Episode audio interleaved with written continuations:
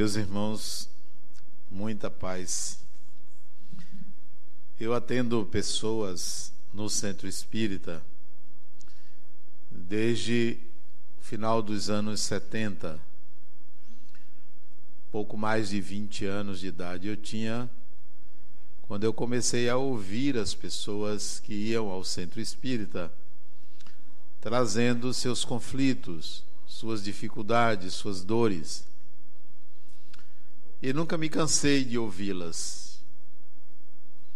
Não me preparei para ouvi-las, apenas ofereci o ombro amigo, o coração, para tentar entender por que sofre o ser humano.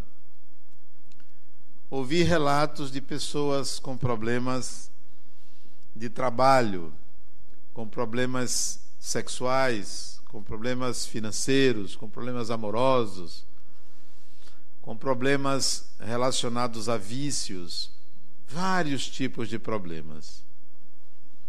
E é claro que eu não tinha, nem tenho, solução para tudo. Mas 20 anos depois, no final dos anos 90, eu me vi condoído por uma história, uma específica história que eu ouvi de uma mulher, cujo sofrimento me pareceu superlativo. E me lembro que, junto com ela, eu também chorei, porque não conseguia compreender por que ela passava por tanto sofrimento. Naquela época, eu estava escrevendo um livro chamado Felicidade Sem Culpa, e resolvi, diante do sofrimento humano, fazer uma carta para Deus, para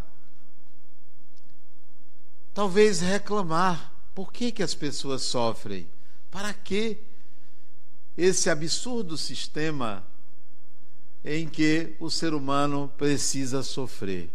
E eu queria ler para vocês a carta a Deus que eu escrevi em 1999, expressando a minha indignação ao que todo mundo chamava de Deus.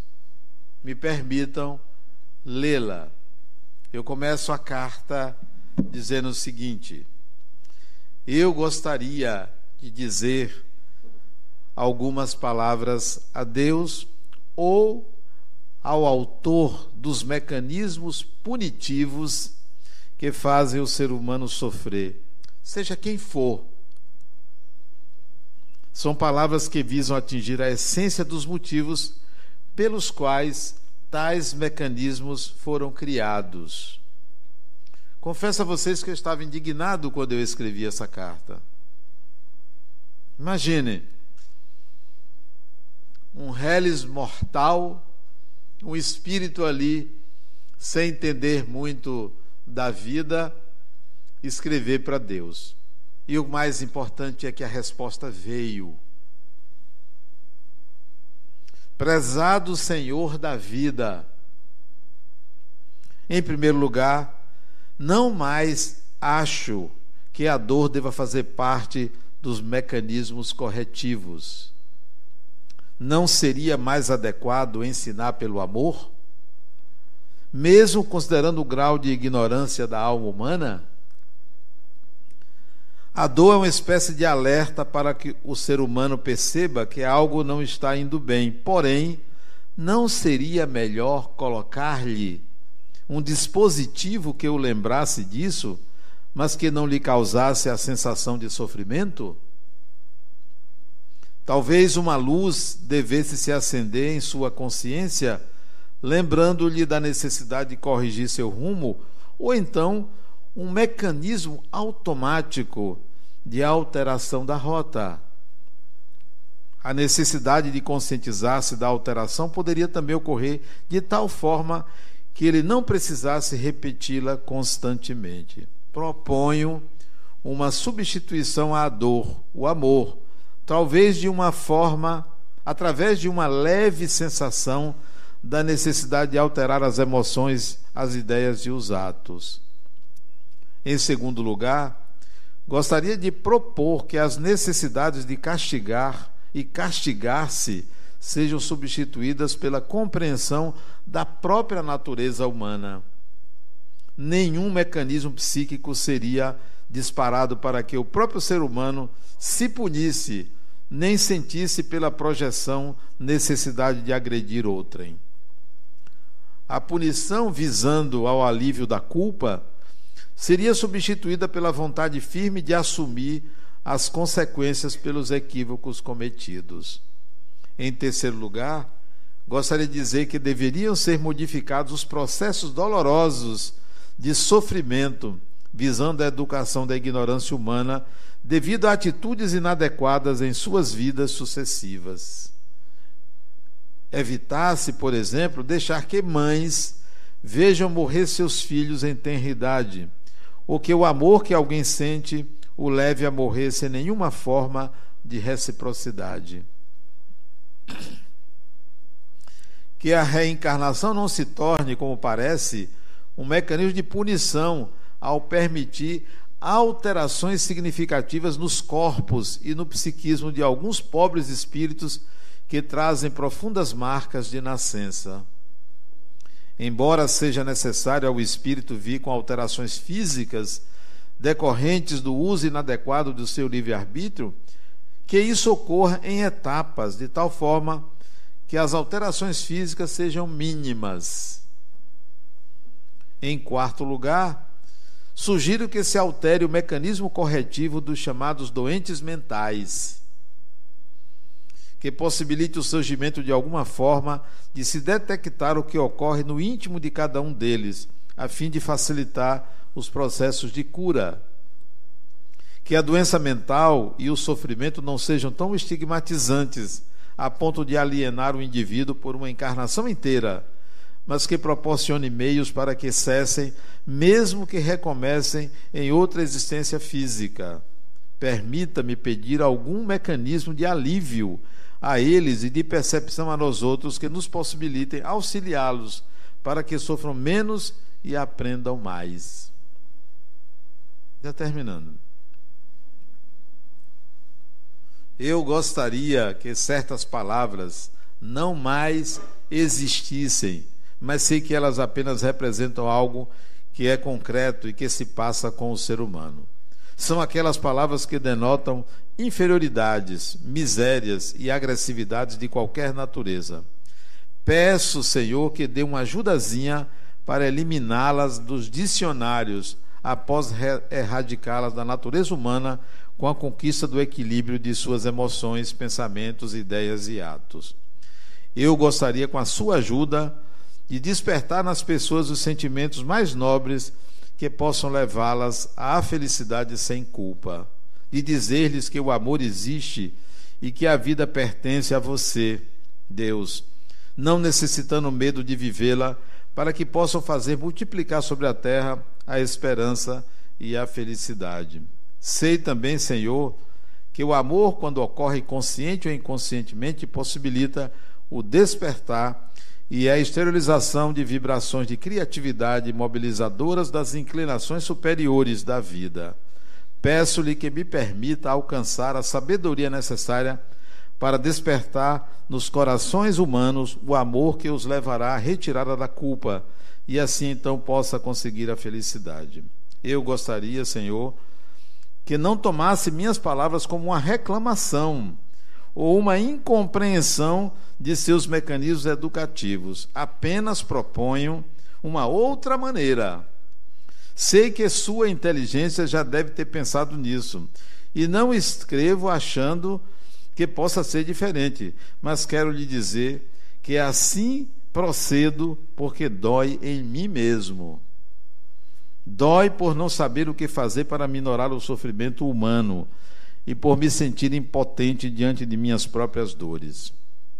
Gostaria de contar com sua compreensão e que possa me responder o mais breve possível. Veja que petulância, né? Mas a resposta veio. Veio sim. Era final de 1999. quando eu escrevi essa carta. Ela está no final do livro Felicidade Sem Culpa, e eu trouxe para ler a vocês a pedido de um amigo lá da Paraíba, Kardec Lima. Ele sempre pedia: Adenauer, leia essa carta. E hoje eu resolvi trazer essa carta, porque também eu vejo ainda o mesmo cenário de 1999. Eu hoje peguei um BRT e um metrô, e pela idade, em vez de subir a escada, eu subi de elevador. E uma senhora subiu comigo. Ela deveria ter talvez uns 10 anos a mais do que eu. E ela se olhou no espelho. O elevador da estação rodoviária tem um espelho. E ela se olhou. Eu disse: a senhora é como eu. Sempre eu olho no espelho e vejo beleza. Sempre me olho no espelho e vejo beleza. Ela disse: é mesmo. Essa simples conversa ali, motivadora, 10 segundos, talvez, entre o primeiro e o único andar da estação, serviu para ela sair sorrindo. Mas antes, ela estava com o senho muito franzido, muito carregado, e a simples brincadeira levou-a a sorrir. Talvez a gente precise de muito pouco para entender que a vida não é sofrimento. Talvez a gente deva encarar as coisas de uma forma mais leve, mas ainda é possível enxergar no semblante das pessoas. Eu via no BRT, via no metrô, o semblante das pessoas um tanto quanto carregado, pesado. Está faltando alguma coisa que a gente precisa se mobilizar. E depois que eu escrevi essa carta, eu recebi a resposta de Deus. Recebi. E, aliás, nós temos algo em comum. Ele também torce para o Vitória. Sério, ele é muito, muito solidário comigo, né? Ele torce pelo Vitória. Ele disse: Adenauer, eu compreendo seu sofrimento, e a partir de hoje eu te nomeio responsável por fazer isso. Olha que resposta sábia, né? Ao invés dele resolver, ele me devolveu. Eu disse: agora, já que você quer eliminar a dor e o sofrimento humano, seja o responsável por isso. E eu nunca esqueci dessa ideia. Que tal cada um de nós, ao invés de entregar a Deus a solução desses conflitos, desses problemas, a gente assumisse o lugar de agente de Deus? Somos agentes de Deus. Você é um agente, você é um representante, e que a qualquer momento, em qualquer situação, independentemente do que esteja se passando com você, você pode fazer alguma coisa por alguém. Pode fazer alguma coisa por alguém, mesmo que esteja doendo em você. Esse é o lugar de Deus. Ao invés de estarmos adorando, ao invés de estarmos oferecendo oferendas, né, presentes a Deus, é se perguntar: qual é o maior sacrifício que o ser humano pode fazer para agradar a Deus? Qual é o maior sacrifício? O maior sacrifício que você pode fazer para agradar a Deus é tomar o lugar de Deus, é ocupar esse lugar, de ser capaz de oferecer às pessoas aquilo que você pede a Deus, oferecer até a você. Então, esse sacrifício está ao alcance de qualquer pessoa, de qualquer um de nós. De lá para cá, do final dos anos 90 para cá, eu comecei a entender que o destino humano, os cenários que a vida oferece ao ser humano, que antes pensávamos ser algo aleatório, muita gente acreditava que era uma questão de sorte ou de azar. Outros acreditam que o destino ou as agruras da vida, as dificuldades do caminho, elas são provocadas porque a pessoa ou você fez algo de errado. Muitos têm essa ideia. Comecei a pensar que seria diferente. Tudo que a gente vê tem a nossa cor, tem o colorido do nosso mundo íntimo. Tudo que enxergamos nasce da própria essência do espírito. Então, o que acontece comigo, o que vem a mim, representa o que eu sou. O campo que eu gero em torno de mim é o campo que me produz, que me leva a ser quem eu sou. O campo em torno de mim que eu gero se dá pelas minhas habilidades, pela minha ignorância, pela minha incapacidade, pelas minhas capacidades. Então, eu posso modificar o campo à minha volta. Eu posso alterar esse campo à minha volta. E aí o que vier, que me pertence, será sempre algo que eu saberei lidar. Será sempre algo que me fará aprender alguma coisa, aprender de mim mesmo. Você transita, você mergulha, você navega naquilo que é você. Você não navega na onda dos outros, você navega na sua onda. E se você imita alguém, essa é a sua onda. Se você vive em função de alguém, essa é a sua onda. Então, que tal você transformar esse mar revolto em algo mais leve e mais suave? Como é que você modifica, então, os cenários da vida? É muito fácil pegar um elevador e falar para a pessoa que a gente sempre vê a beleza quando se olha no espelho. E a pessoa sorri. É algo simples isso. Mas vamos para uma situação complexa, bastante complexa. Uma amiga minha, há muitos anos atrás, me ligou: Adenauer, minha irmã acabou de falecer. Situação trágica para ela. Para mim foi: que ótimo. Foi o que eu disse a ela: que ótimo, fulana. E vou lhe dizer por quê, eu dizendo a ela ao telefone. Por que que ótimo? Porque quando eu conversava com Esmeralda, que era o nome dela, lá de Campinas, quando eu conversava com ela, ela dizia: Adenauer, ela teve um câncer, ela usava uma peruca, até uma peruca bonita, loura, né? Ela disse assim para mim: Adenauer, quando eu penso na morte, eu penso em continuidade. Eu vou continuar vivendo, eu vou continuar fazendo as coisas. Eu me sinto muito feliz de ter chegado onde eu cheguei. Ela fundou um centro espírita lá em Campinas. Então, eu me sinto bem. Não me preocupa a minha morte. Sei que muita gente vai chorar, muita gente vai lamentar, mas eu vou prosseguir. Então, minha amiga, que ótimo que ela fez a passagem. Será que é possível entendermos que tragédia é uma concepção pessoal? Será que podemos entender que sofrimento é uma questão pessoal? É o modo como encaramos a vida? Por que a gente não vê a pessoa, vê a tragédia? Que tal ver a pessoa, o ser humano, e não a tragédia? Porque a tragédia é uma interpretação. Eu me lembro de uma cena de um filme, eu adoro o cinema, adoro filmes, um filme muito conhecido que eu já assisti, acho que umas 28 vezes o filme. Ora eu me coloco no lugar dele, ora eu me coloco no lugar dela. O nome do filme, vocês sabem qual é, né? Então, eu quando assisti o filme, é um filme maravilhoso, vocês não podem deixar de assistir, né?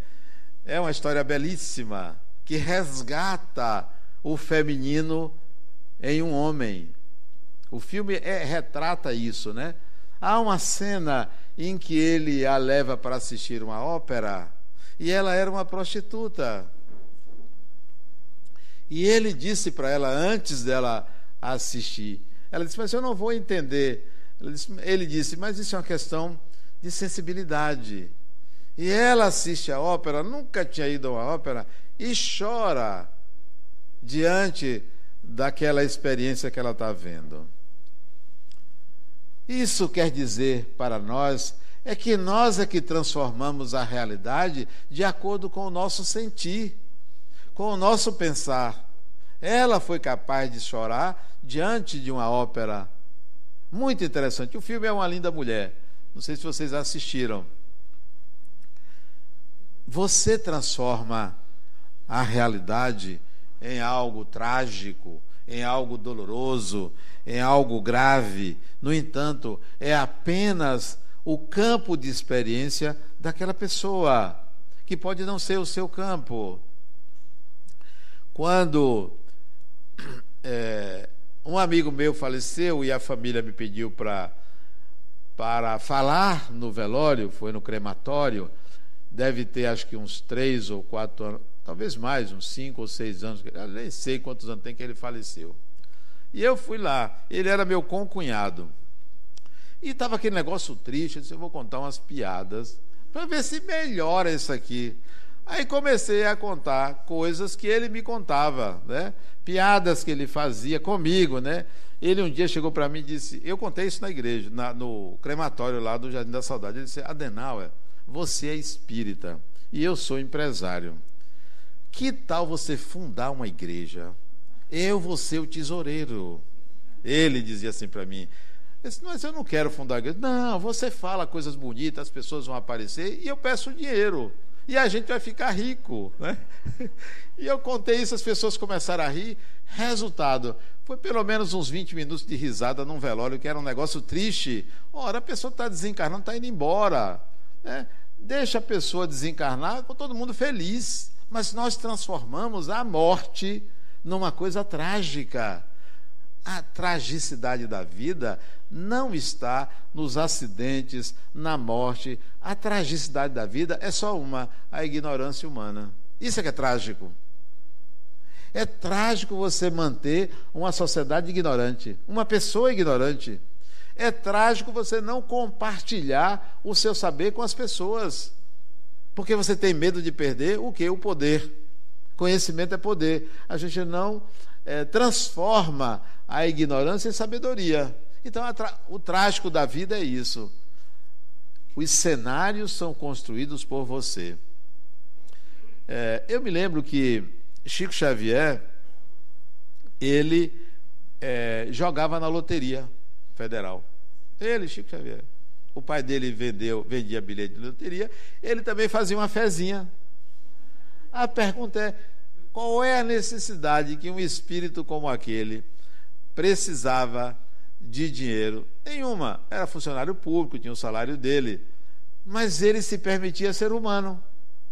O que para muita gente seria um meio de enriquecer, para ele era uma forma de se tornar humano. É como você encara a experiência. É como você vive a experiência. Você pode modificar toda a sua vida a qualquer momento, desde que você tenha consciência de que o campo da sua vida é gerado por você. Não existe um demônio, não existe um Deus que está ali vigiando você, policiando os seus atos. É você e você. A experiência no corpo passa rápido, no instante acaba.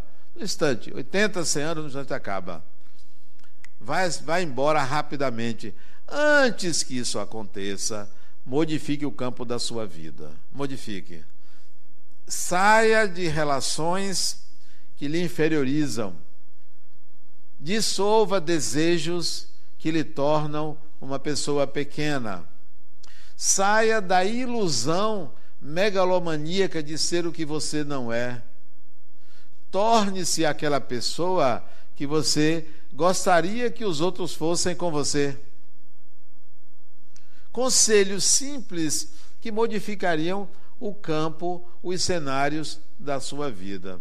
Não tem um Deus que está te punindo. Quando eu escrevi essa carta, eu acreditava que era possível Deus modificar o mundo, alterar. Mas, na realidade, o mundo é posto. Somos nós, espíritos, que temos que alterar o mundo, que temos que mexer no mundo, que temos que mexer na sociedade a partir de um entendimento diferente do que é a vida.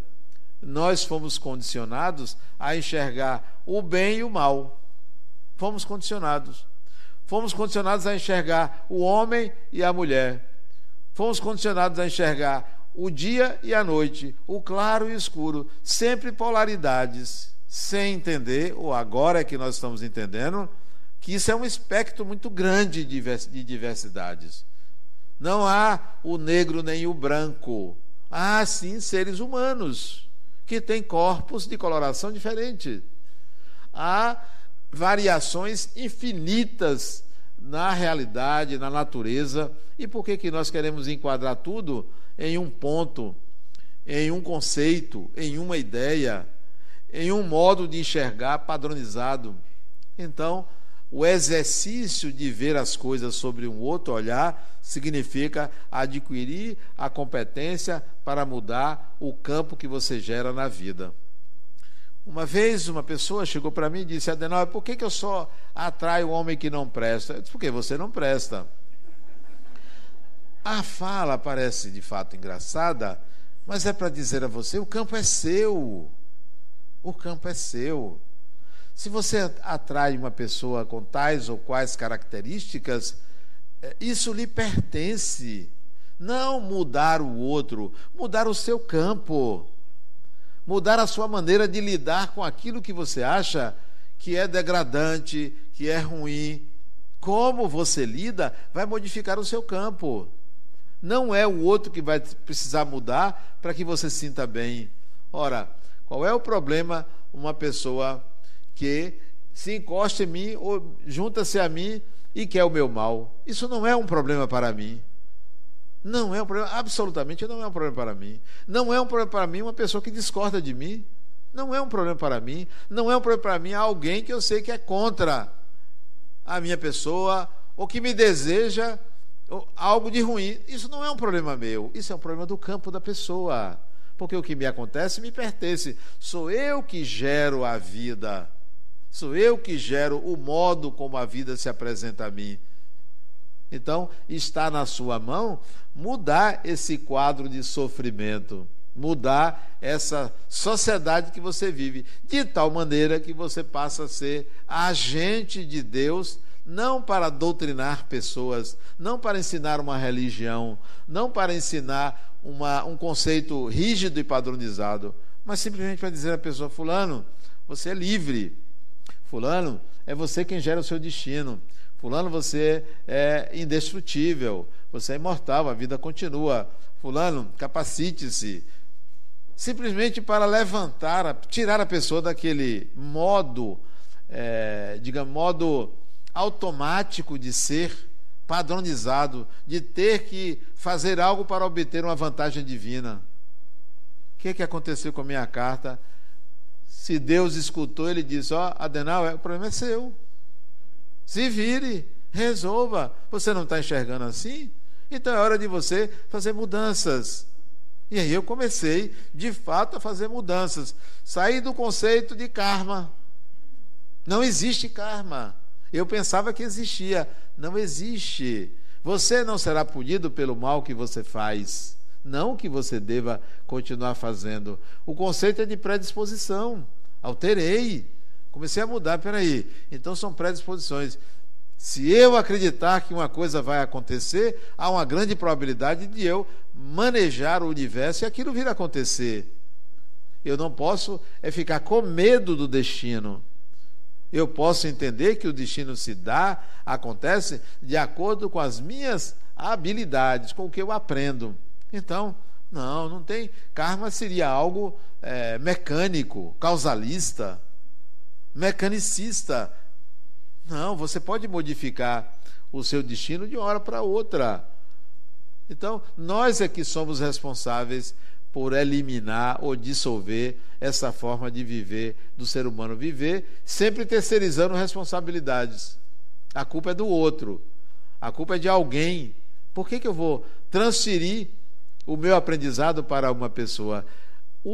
A energia gasta para manter uma mágoa, a energia que você gasta para pensar numa pessoa que lhe prejudicou, culpando-a, é 10, é 100 vezes maior do que a energia que você gasta para sorrir, para se sentir bem.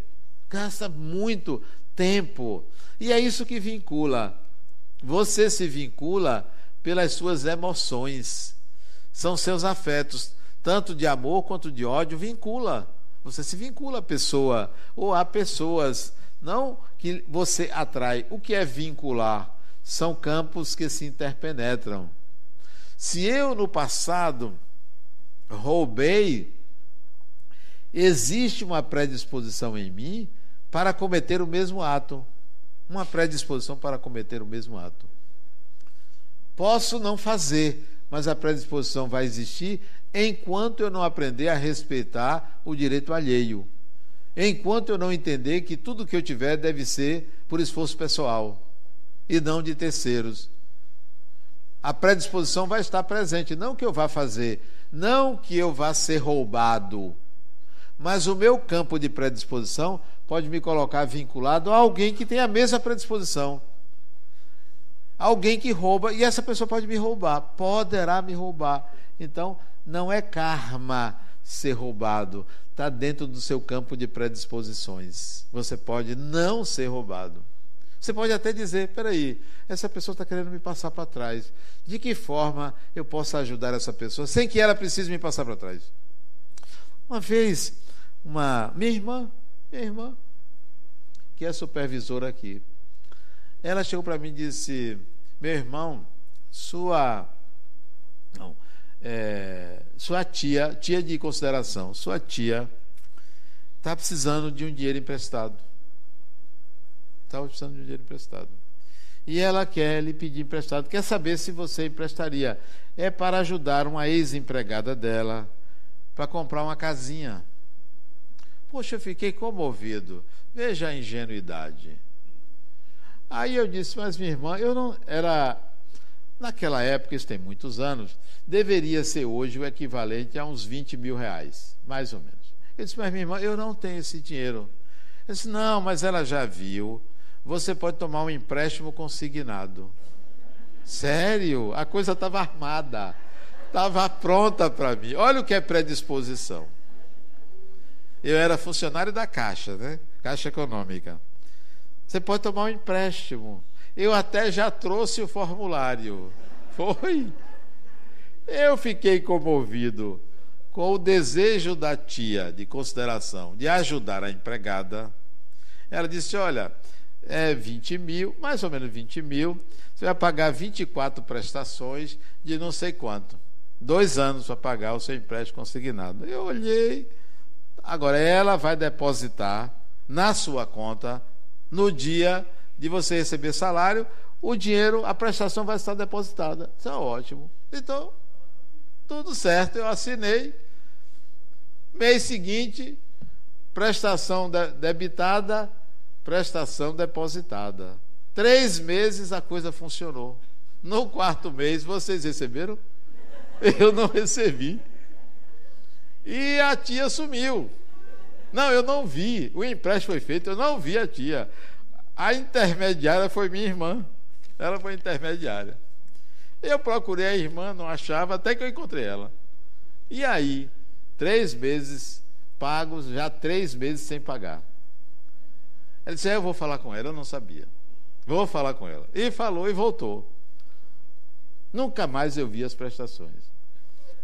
Ela voltou e disse, olha... Tia disse o seguinte, que o dinheiro não deu para terminar de fazer o piso da sala dela, que ela botou mármore. Eu disse, espera aí, não era para a empregada? Não, aquilo ela falou para lhe comover, né? Quer dizer, ela já era um 71, a tia. Aí, nunca mais eu vi o dinheiro. De fato, eu nunca mais eu vi o dinheiro. A tia já morreu. A irmã está aí, mas a tia já morreu. E eu fiquei pensando, por que que isso aconteceu comigo? Para que isso aconteceu comigo? Isso estava no meu campo de predisposição. Eu preciso aprender alguma coisa. Não é possível que isso seja um karma. Passou um tempo, eu meditando, pensando, passaram-se uns 3 ou 4 anos, eu disse, será que foi por causa daquilo? Eu me lembrei, quando eu tinha 10 anos de idade, eu fui passar uns dias na casa dessa tia de consideração. Passar uns dias. E tinha um dinheiro sobrando. Olha o ladrãozinho. Tinha um dinheiro sobrando. Algo hoje como se fosse R$2. R$2, eu peguei. Ninguém viu. Eu peguei o dinheiro.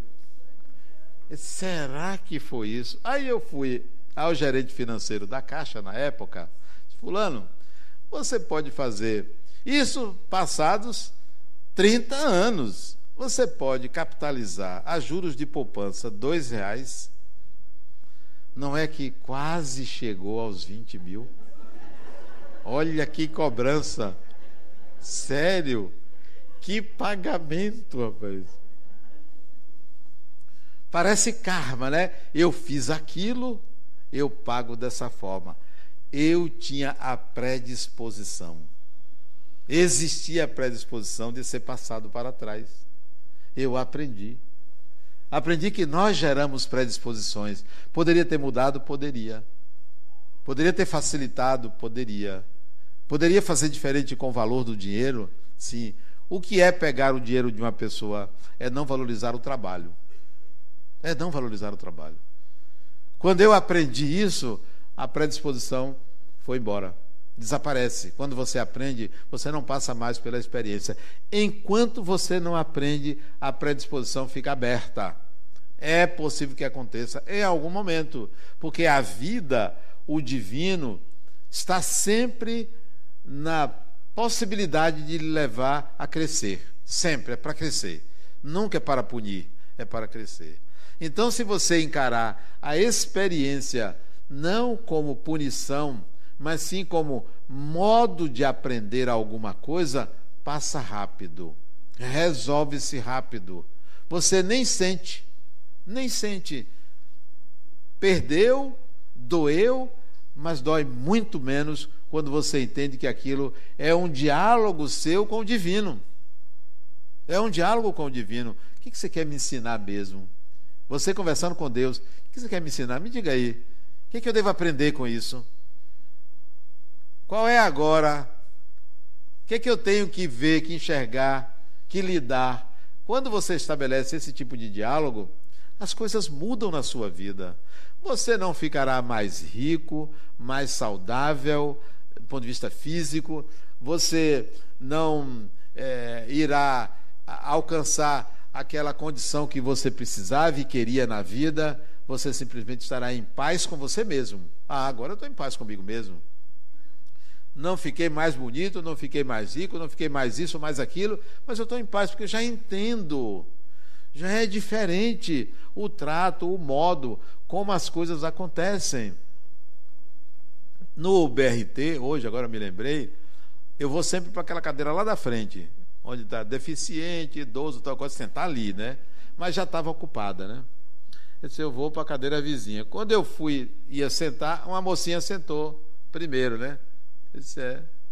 Ela sentiu que ela ocupou o lugar que era do idoso. Ela disse assim, o senhor quer sentar? É? Aí eu fiquei assim, não, pode ficar sentado, eu trabalho sentado o dia todo, né? Pode ficar aí, não se preocupe não. Ela olhou assim para mim com simpatia, né? Devia ter uns 20 anos, com simpatia, como dissesse, poxa, ele foi compreensivo a mim. A experiência poderia ser eu ter um desagravo em relação ao comportamento dela. Mas eu optei por não. Por que? Mesmo eu tendo direito ao lugar, mas eu não estava cansado. Eu não estava cansado. Eu estava descansado. Andei de um lugar a outro ali, talvez uns 500 metros, mas não estava cansado. Eu disse, não, pode ficar aí. Eu trabalho em pé, eu trabalho sentado o tempo todo. Eu gosto de ficar em pé. É o modo como você lida com a situação que você transforma você. Você transforma você.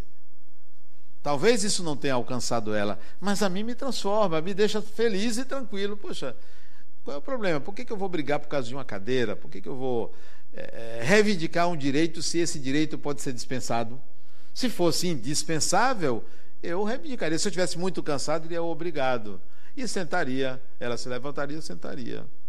É uma situação simples. Pegue as situações complexas da vida e, ao invés de você reagir impulsivamente, você dê um tempo, respire fundo e se pergunte: como devo proceder? Que devo fazer para que eu cresça e o outro cresça? E não para que eu me satisfaça e o outro não. É assim que você modifica os campos da sua vida. Quando a gente desencarna, a gente vai analisar o que fez na encarnação. Se essa análise for feita baseando-nos no conceito de bem ou mal que se fez, você continuará reencarnando com medo do mal, sem entender que o mal é um conceito pessoal.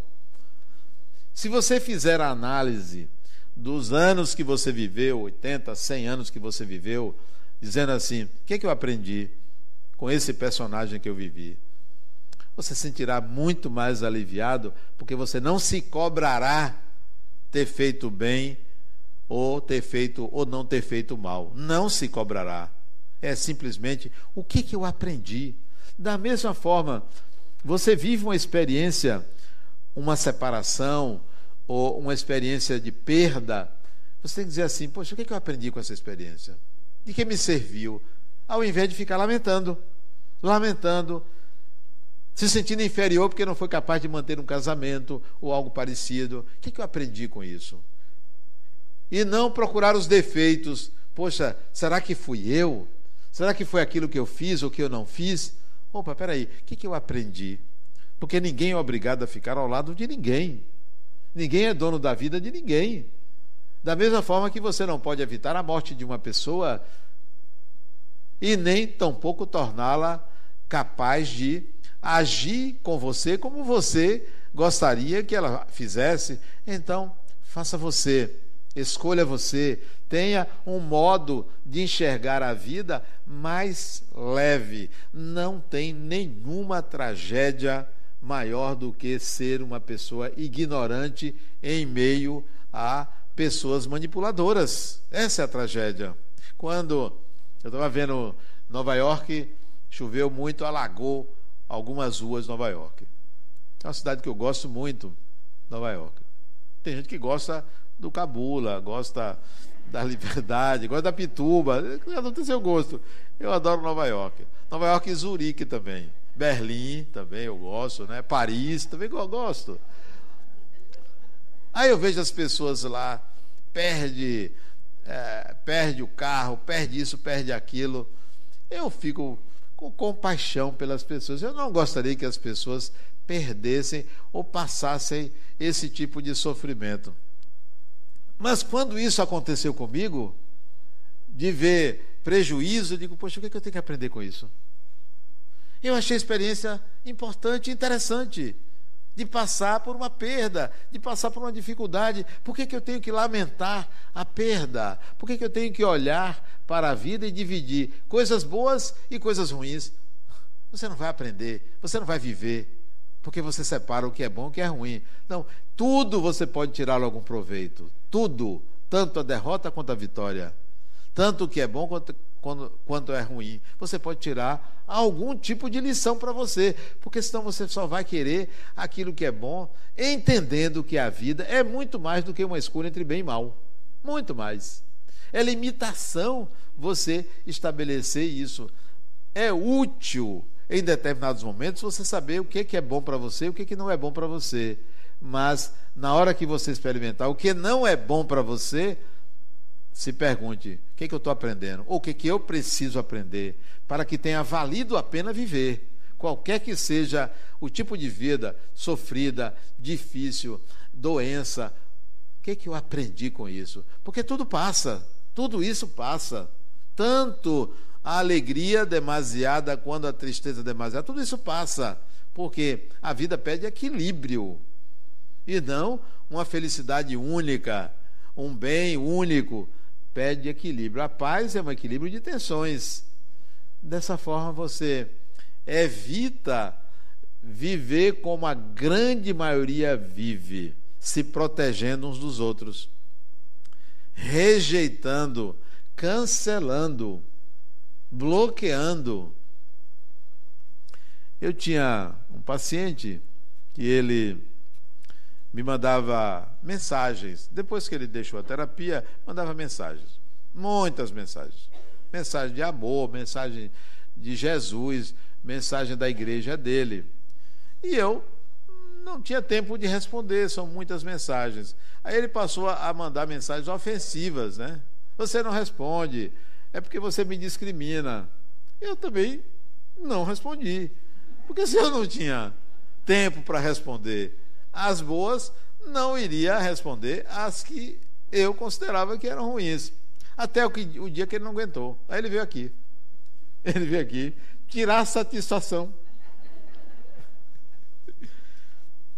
Disse, ô fulano, eu já fui dizendo logo, eu não estava com tempo de responder as suas perguntas. Mas amanhã, amanhã, vai ter uma caminhada. Vamos caminhar? Aí a gente vai poder conversar. Resultado, a caminhada eu vim com ele de lá, 4 quilômetros, de lá até cá, conversando. Ele falando sozinho. Eu não tinha tempo de falar. Foi uma experiência maravilhosa. Maravilhoso caminhar com ele. Ele saiu. Nunca mais mandou mensagem. Esgotou. Sabe por que esgotou? Porque eu não briguei com ele. Não tem que brigar. Ele estava brigando com ele mesmo. Construa cenários para a sua vida. Transforme aquilo que parece uma tragédia ou aquilo que parece ruim em algo agradável a você. Afinal de contas, o paladar que se sente não é com a boca do outro.